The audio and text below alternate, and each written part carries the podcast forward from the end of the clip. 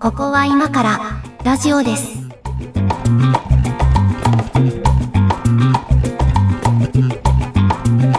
ここは今からラジオですの時間です。お相手は上垣です。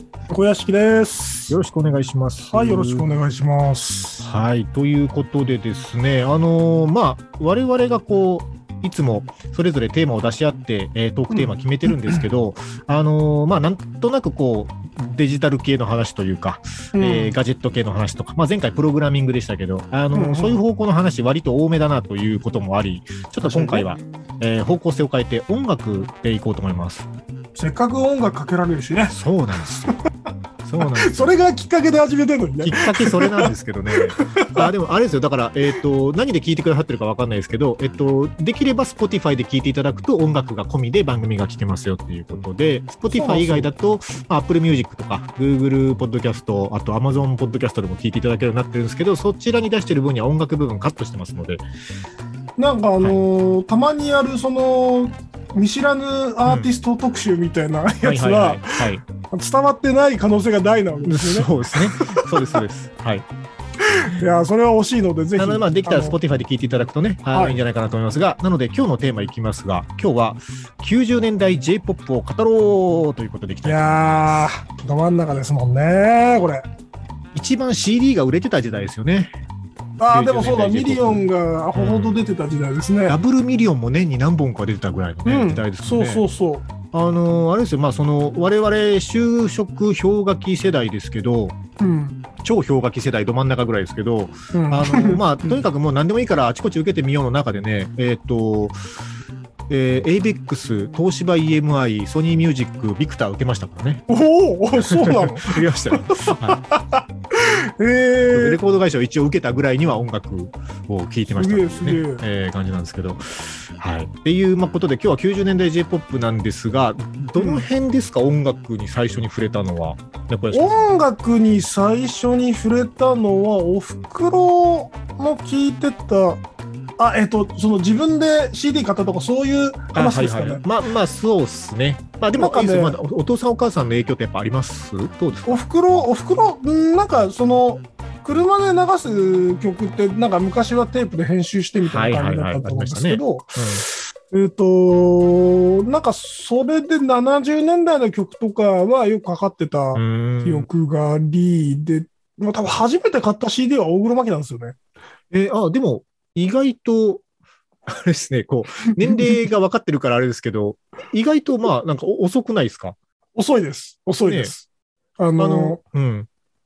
なんかそれまではラジオを録音するものとしてはテいはいープあーなをるほ扱どっねてたんですけど、うんうん。 CD、CD を買って、で、CD ってその、なんか、音楽って自分のものになったのって、ウォークマン以降じゃないですか。ああ、確かにね。そそはれまではコンポがあって、自分の部屋で聞くんだけど、漏れ伝わってしまったりして、なんかその、うん完全にプライベートではなかったはい、確かですに。よね。で、ウォークマン買ったあたりが、多分その、オグロマキド CD を買ったあたりなのかなっていう。なるほどね。う大ん。黒摩季、高校生くらい、中学生か高校生くらいですよね、多分ね。えっとね、そう、そうですね。そうですね。高校、中、中学終盤とかそんくらいだと思います。あの僕はね、初めて買った CD はね、あの、玉のさよなら人類なんですよね。たびたび出てきますね、たまに。え ー、玉のさよなら人類、まあ、あの、レコード大賞の新人賞を取った頃ですけど、まあ、小学生だったんですけど、たまたまね、なんなんかひょんなきっかけで家にその CD ラジカセが来て、それもらったんですよ。小学5年生か6年生かぐらいで。すごいことじゃないですか、当そうそう、時とすごい。い、そうもう小学生にしたらすごい、すごいことが起こったってなって、うんだけど、その、まあ、ラジカセだからラジオは聴ける、カセットは家にあるものなんかを再生してみたりするけど、CD プレイヤーついてんなってなって、うんでも当時 CD 持ってないので、うん。しなんか CD が欲しいって思った時に一番流行ってたのがたまたまその曲だったんですよ。はいはいはい。まあなんかちょっと。っとあの曲面白いじゃないですか。小学生が聴いても。そうね。 なんか変なタンクトップのおじさん出てくるし。そう。だからそういうこう、なんか音楽に惹かれたというよりはね、 そういうなんか好奇心でまずは買った感じですね、最初はう。んううんうんん。まあでもあれももちろん大ヒット曲ですし、そうですね。うんそうですね。おお、そっからそ、かなそっからなんだ。う CD とか買い始めたのは、んうんうんうん。当時まだ8センチシングルでしたけどね。あーあ、そうだった。なんかあの、縦長の格子状の、格子状のやつが下についてて、そうそうそうあその、う。切り取れるやつですね。そうそうそう。あれをこう、下半分パキって切り取って、あの、こう、半分のサイズにして入れるプラスチックのケースもありましたし、それそのうち折らずに長いまんま入れられる長いプラスチックのケースも出てきましたしそうね。そうそうそうそうそう。うんでちょっといいやつは、あの、その、8センチシングルの背拍子のところの文字がちっちゃいから、こう見やすいように、ちょっとこう、なんていうんですか、虫眼鏡状に、あの、レンズ状にえ、なって何て。それそうなってたえし知らないです知らほならいです。 ?8 センチシングルって、こう、外側のジャケットの部分、紙じゃないですか。神々。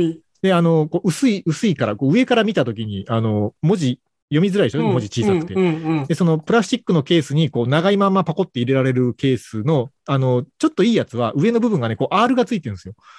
ははー。でこうちょっとあーそういうこと。レレンズ状になってて、その背拍子の、こう、タイトル書いてあるところが若干拡大して見えるやつがいいやつだったんですけどうね。わー今の今までその秘密を知らなかっえた。知らなかったですか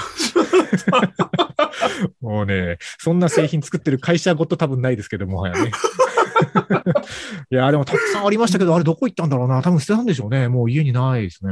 そうです。僕はなんか一回、その、実家出てから、うん。なんかブックオフだかに持ってっはいはたい記憶があるので、あそこまあそうでいやなって処くなっ分したたんかでしょもうね。ですね。うん。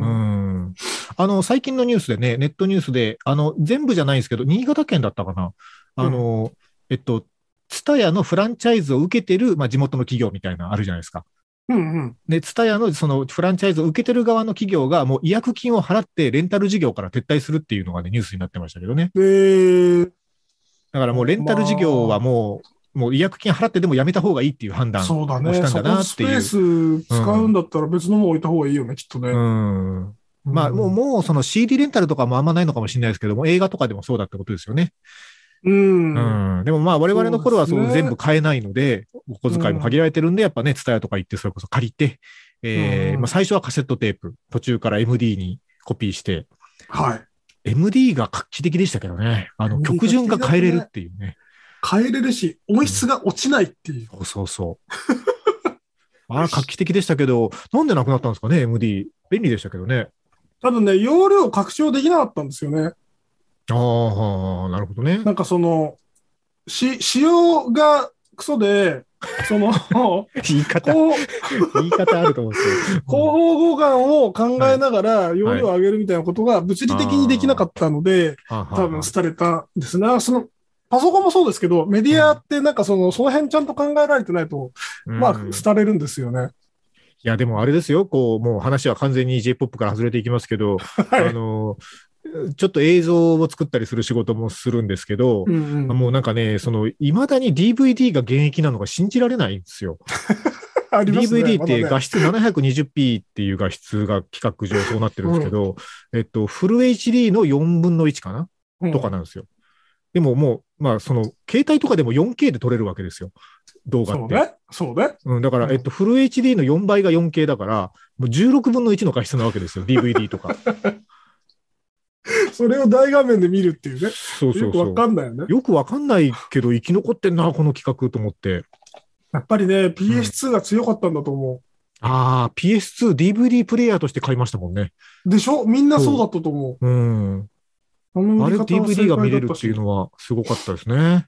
そうう。ん、なんかで、それでその人々の脳裏に、なんかブルーレイも含めて DVD っていうふうに焼き付いてしまっていて、はいはいはい。うん、うん、なんかビデオ、びそもそもビデオっていう、もうビデオじゃないじゃない。そうなんですよ。ね、うん。巻き戻さないですもんね。巻き戻さないでし ょ。巻き戻しっていうボタンないらしいですよ、もう今、うんリモコンに。だからなんか、その、なんだろう。まあ、い今で言ったら10秒送りとか、はいはい、はい。なんかそういう送り方になるんでしょうけど、うんうーん、なんか、やっぱり人々はその一番使っていた時代の記憶に支配されるんでしょうね。はーいはいはい。まあね、うんそれはそうでしょうね。うん、うん。あの、あれですね。こう、お年寄りが、あの、ゲームのこと何でもファミコンっていうのと一緒ですね。 あ、そうそうそうそうそう。俺も怪しいですけど、全部プレステって言いま すけど、いやいや、全部プレステでないことは見りゃわかります。えー J-POP に話戻しましょうか。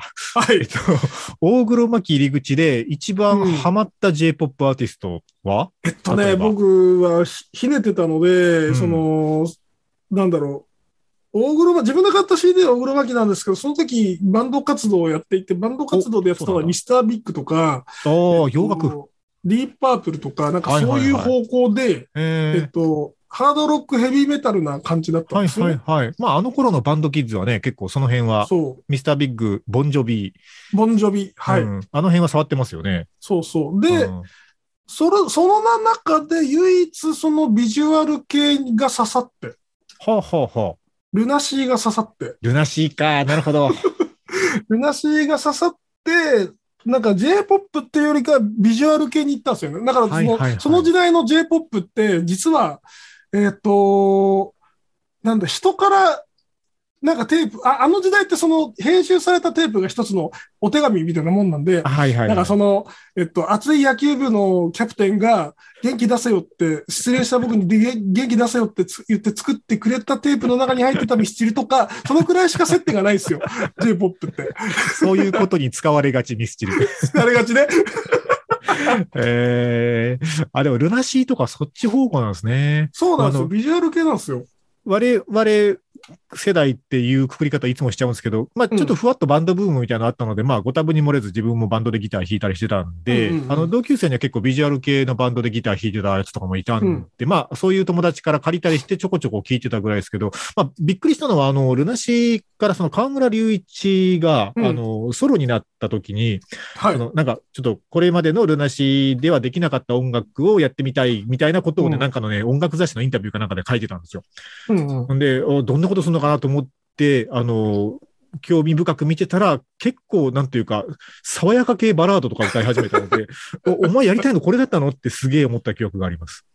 なんか、ああいうの見ると、なんか、X の人もそうでし たし、なんかその、疲れちゃうのかなって、その、あーずっとそっち路線で行くのはなんかその目をちばしらせて、こうシャウトしていくのに、日々、一年間ずっとそういうことしてたりすると、なんか、こう、ね、丘の上で歌いたくなる日が来るんでしょうね。まあうんね、トシさんも、まあ今もご活躍ですけど、ちょっとね、あの、あの頃の面影ないですもんね、なんか。ない、ないですよね。なんミュか、ージックステ人ーにショ優ンとかに出てしいですくるものんね見。てるとね、うん 優しい感じというか、なんか、うん、紅に染まったこの俺を慰めるやつはもういないって言ってたやつ言っが、言ってたやつがね。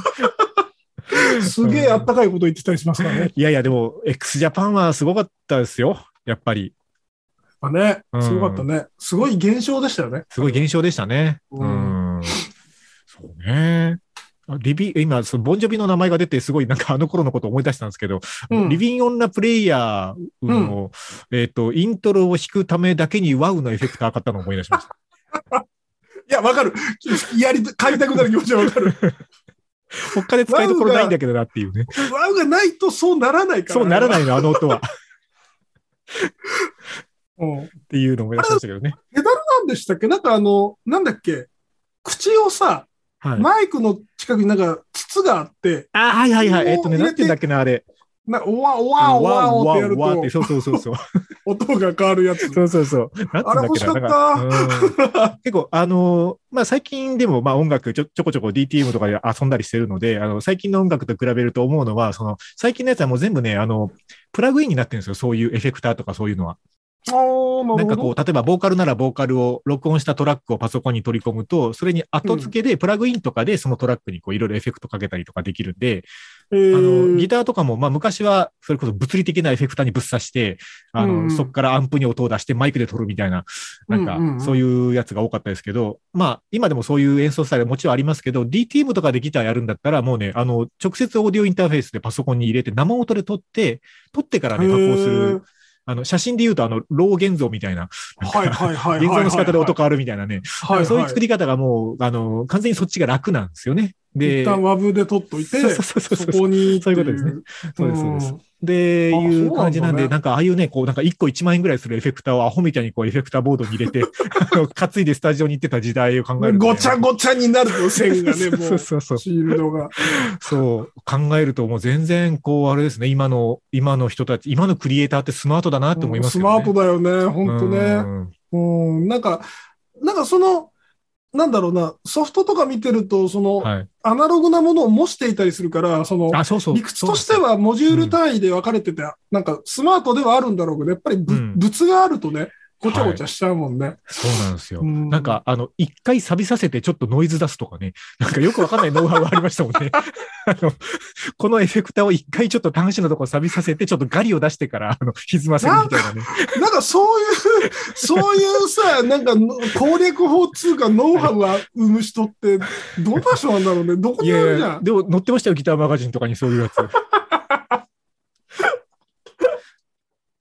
もう本当、坊主に怒られろっていう。坊主じゃねえ何や。でズしたっけあの、ームに怒られろっていう。えっと、クイーンの、クイーンのギタリストだったかなうんかなんかは、あの、ギターが、その、なんか乾電池で動くようにして、その、しかも電池が切れかかった時の音が一番いいんだみたいな。なんかね、インタビューでそんなこと書いてましたけどね。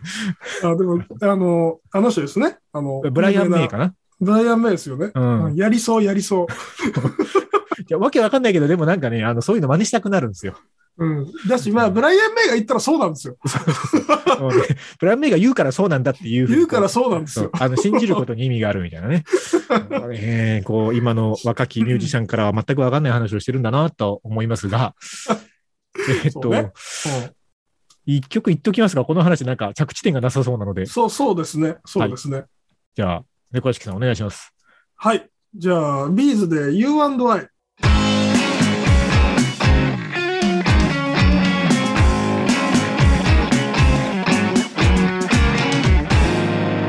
ここは今からラジオです。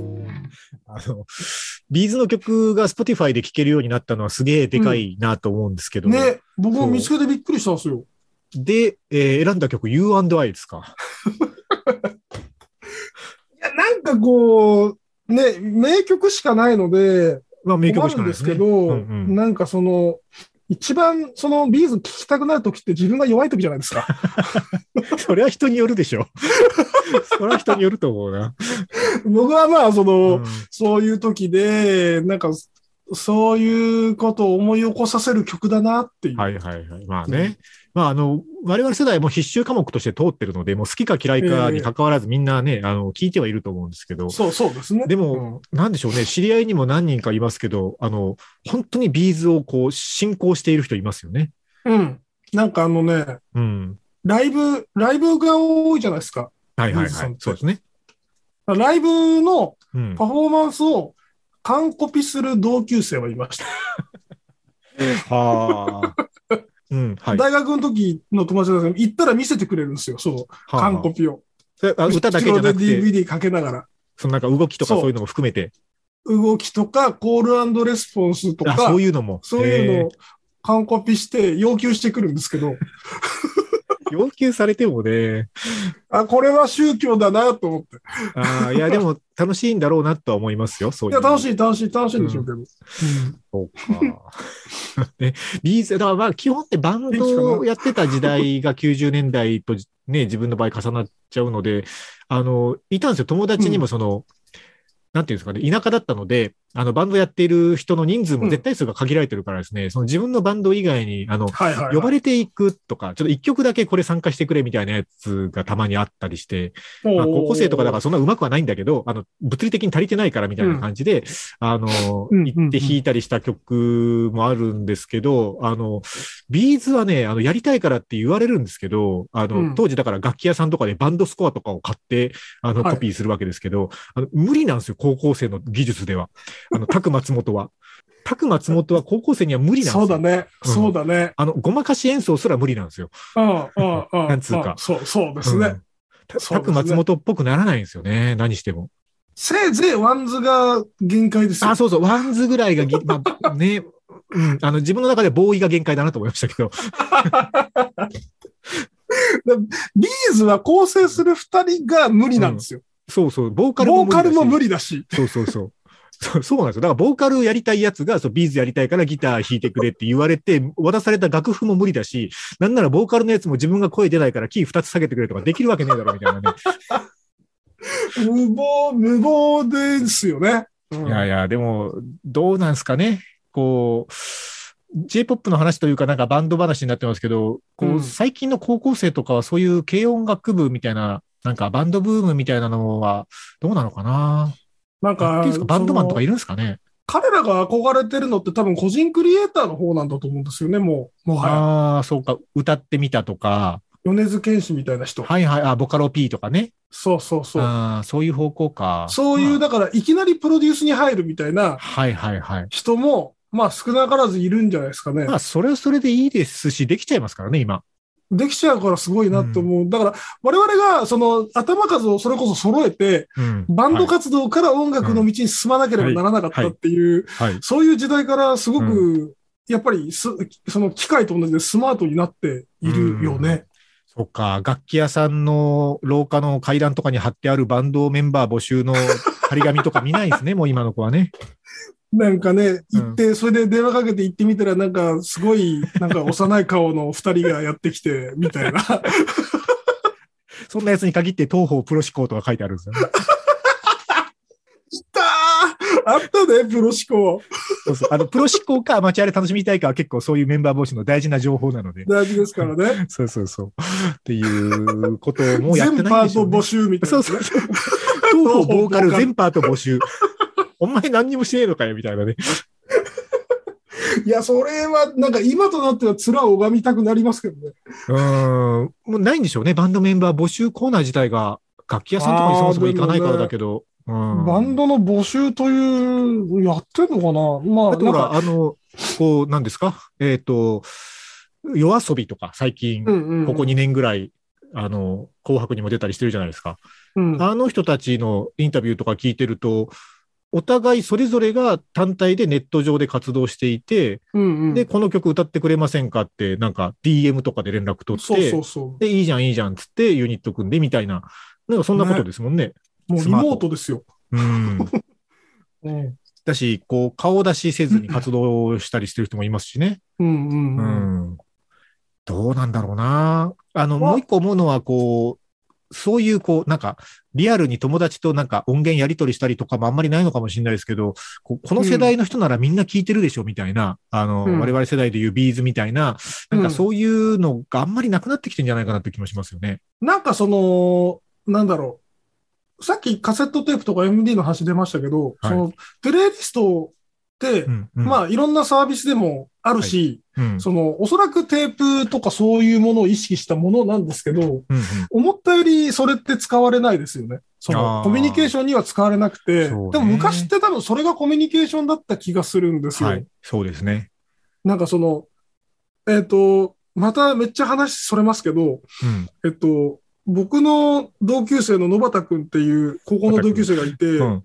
えっと、彼はなんかお兄ちゃんがいたんですよね。ではいお兄ちゃんが、うんその、なんだろう、つつらうらの AV を収集しているいる 人で、あの、3時間の、三 違う2時間のビデオテープを3倍で6時間分、その、あ、編3倍集モードね。で、そう、はいはい編集でまとめた野端スペシャルっていう、その AV が、ボリューム2まで出 てて、でそれを、それを校内の男子は大体見てるっていう。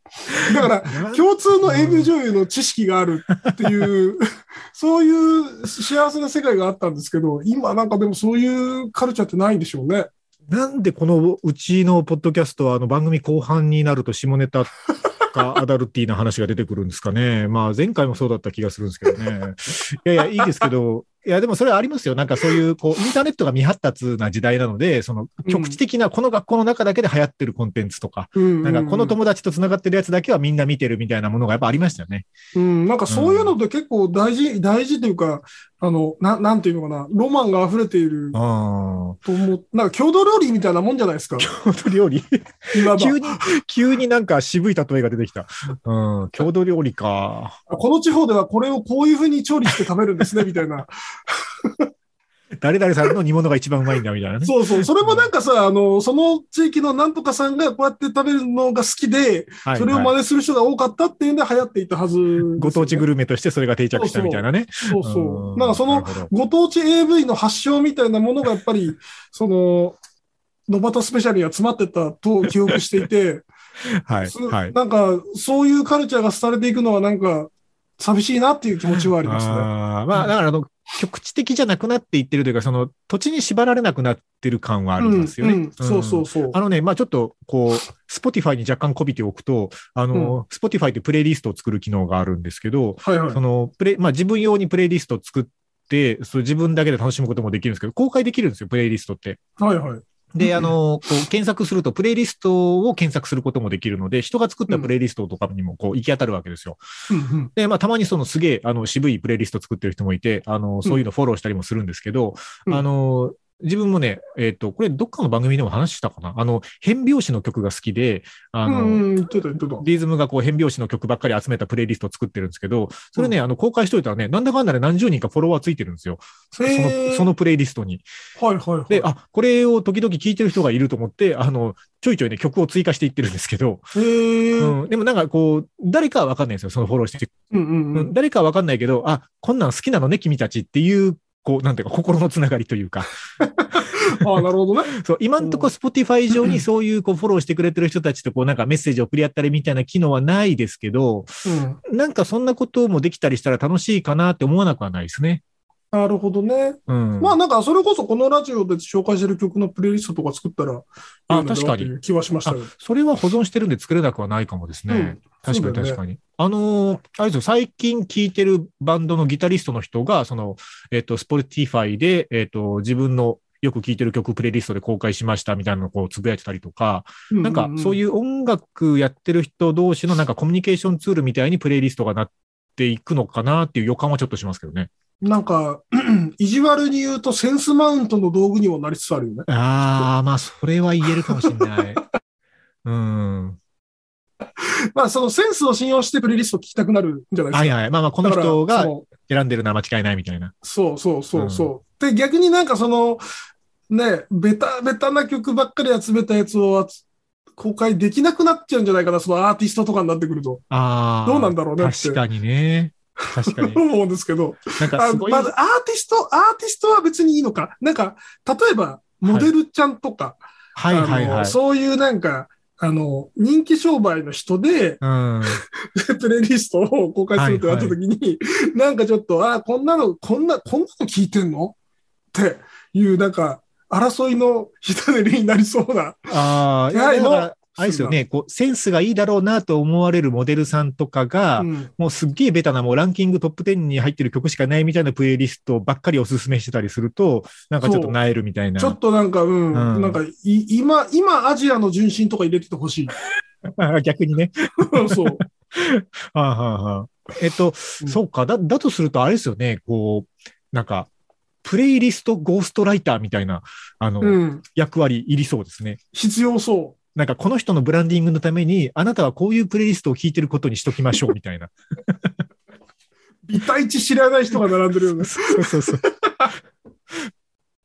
うん、なんかそういうの成り立ちそうだな。だから、逆になんか、うんなんか、一番センスないプレイリスト選手権とかやいりたいじゃないやですーか 面。白い、面白い、面白い。 10曲とか縛って、はいはいもはうい。センスない大学生だな、みたいなプあーレイリストを作ったやつが優勝っていう。じゃあ、こう、ペルソナを作って仮に、えっと、うんなんだろうな、えっと、文学部二十歳女子大生です、みたいな、こう、仮のペルソナを作って、 その人が聞いてた一番センスないなって思われるプレイリストを作ったやつ優勝みたいな。そうそう。なんだこの楽し遊び。そう なんか誰、誰かを傷つける遊びですよ。誰とは言誰わないか けどそう。そう誰かを傷つける遊びですね、これ ね。ああ、そう、面白いな。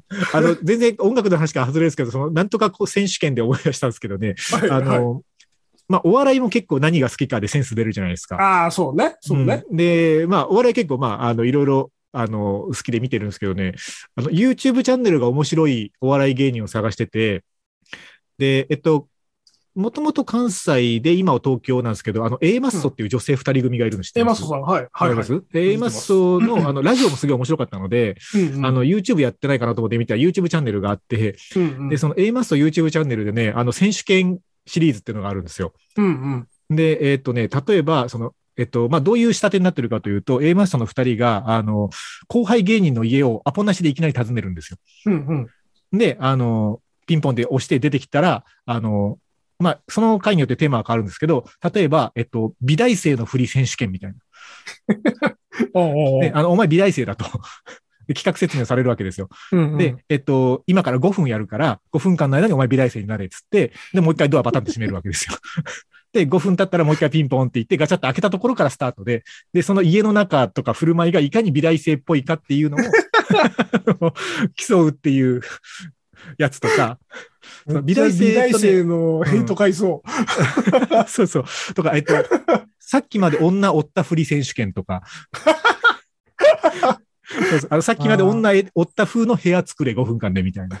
いいね、いいね。あそのれ面シ白いリーズ。ね、すげえセンスが出て面白いですよね。 何の話でしたっけ何の話だプレイリストのセンセンスマンの話か。そうそうプレイ、プレイリストのセンス出るよねって話ですね。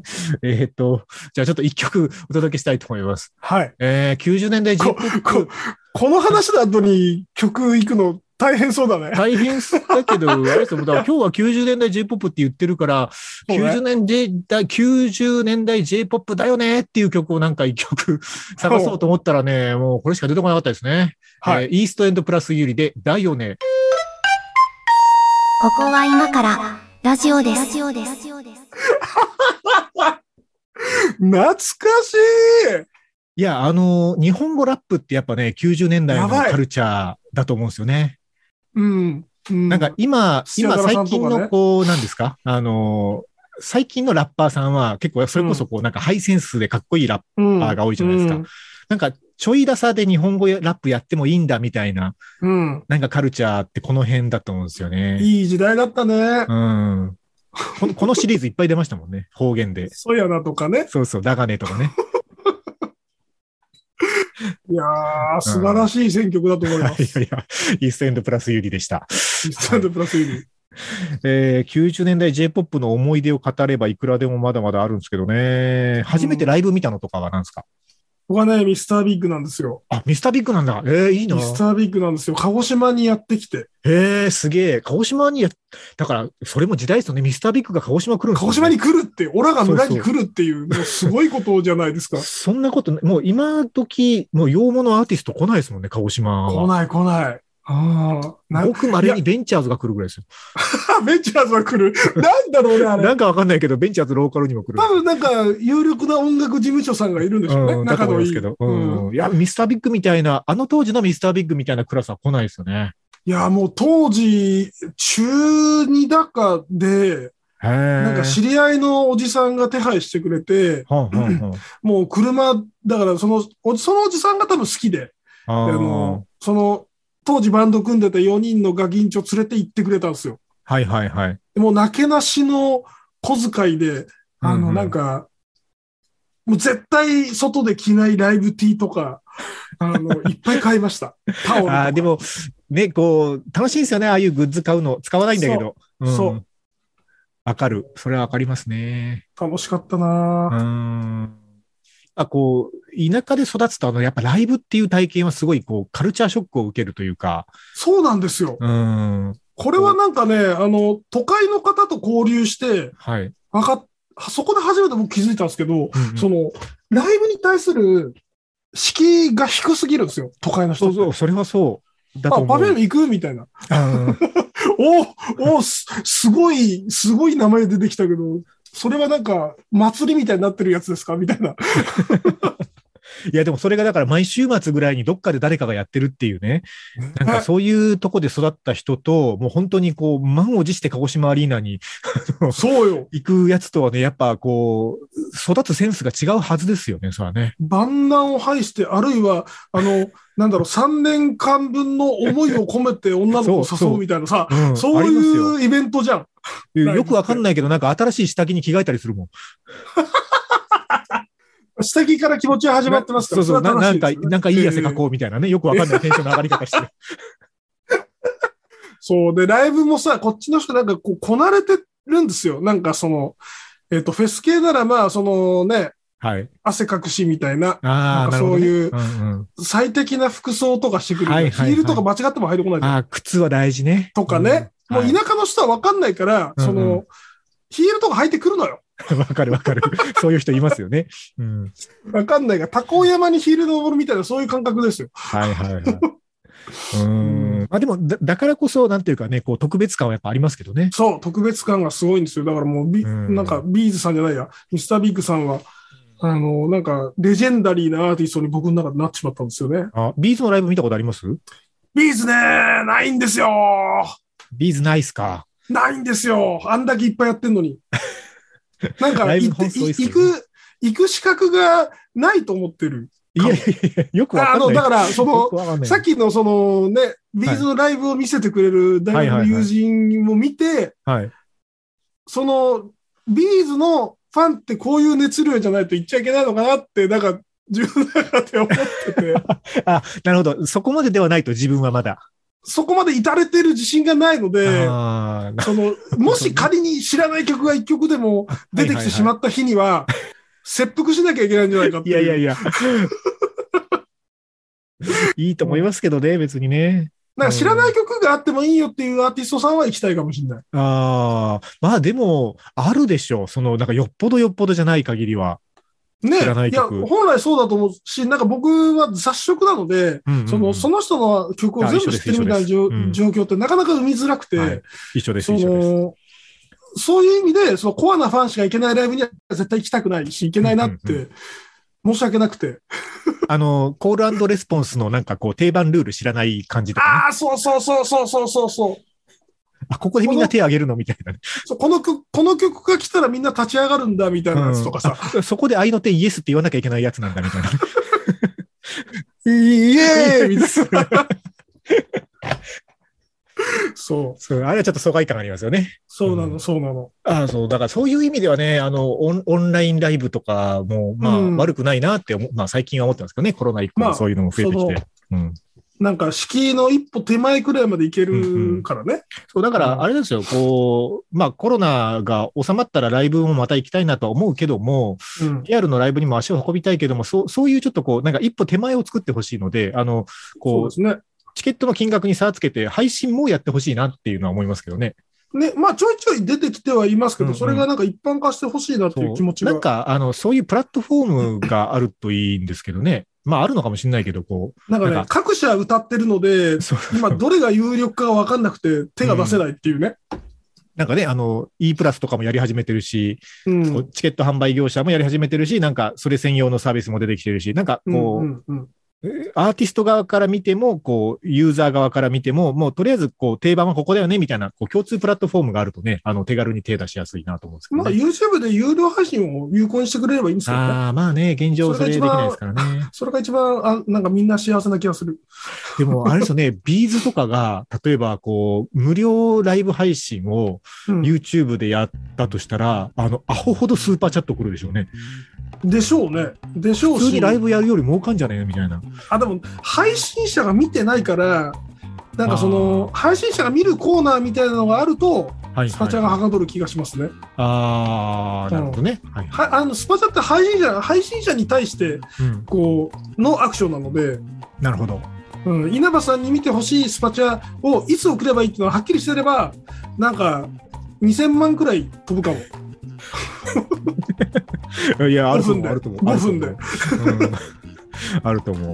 だから途中で、なんかその、こうセットリストの途中の、まあ、なんか真ん中のちょっと長めの MC とかのところで、うんあの、じゃあ、あの、スパチャくれた人のリクエスト曲の中から一曲今からやりますみたいな、そうそうそうのんそとかがあるといいのかもですね。う、ね、背景になんかその背景のディスプレイに出るとかさなんか そそうですねういううん。仕掛けがあるとなんかははかどりそうな気がしますね。うん。いや、J-POP の話、なんか、つきませんが、 どうなるんですかね、これからの J-POP はね。今の人たち何を聞いてるのかな。まわあかんないですみけどんな夜遊び聞いてるんじゃない ですかね。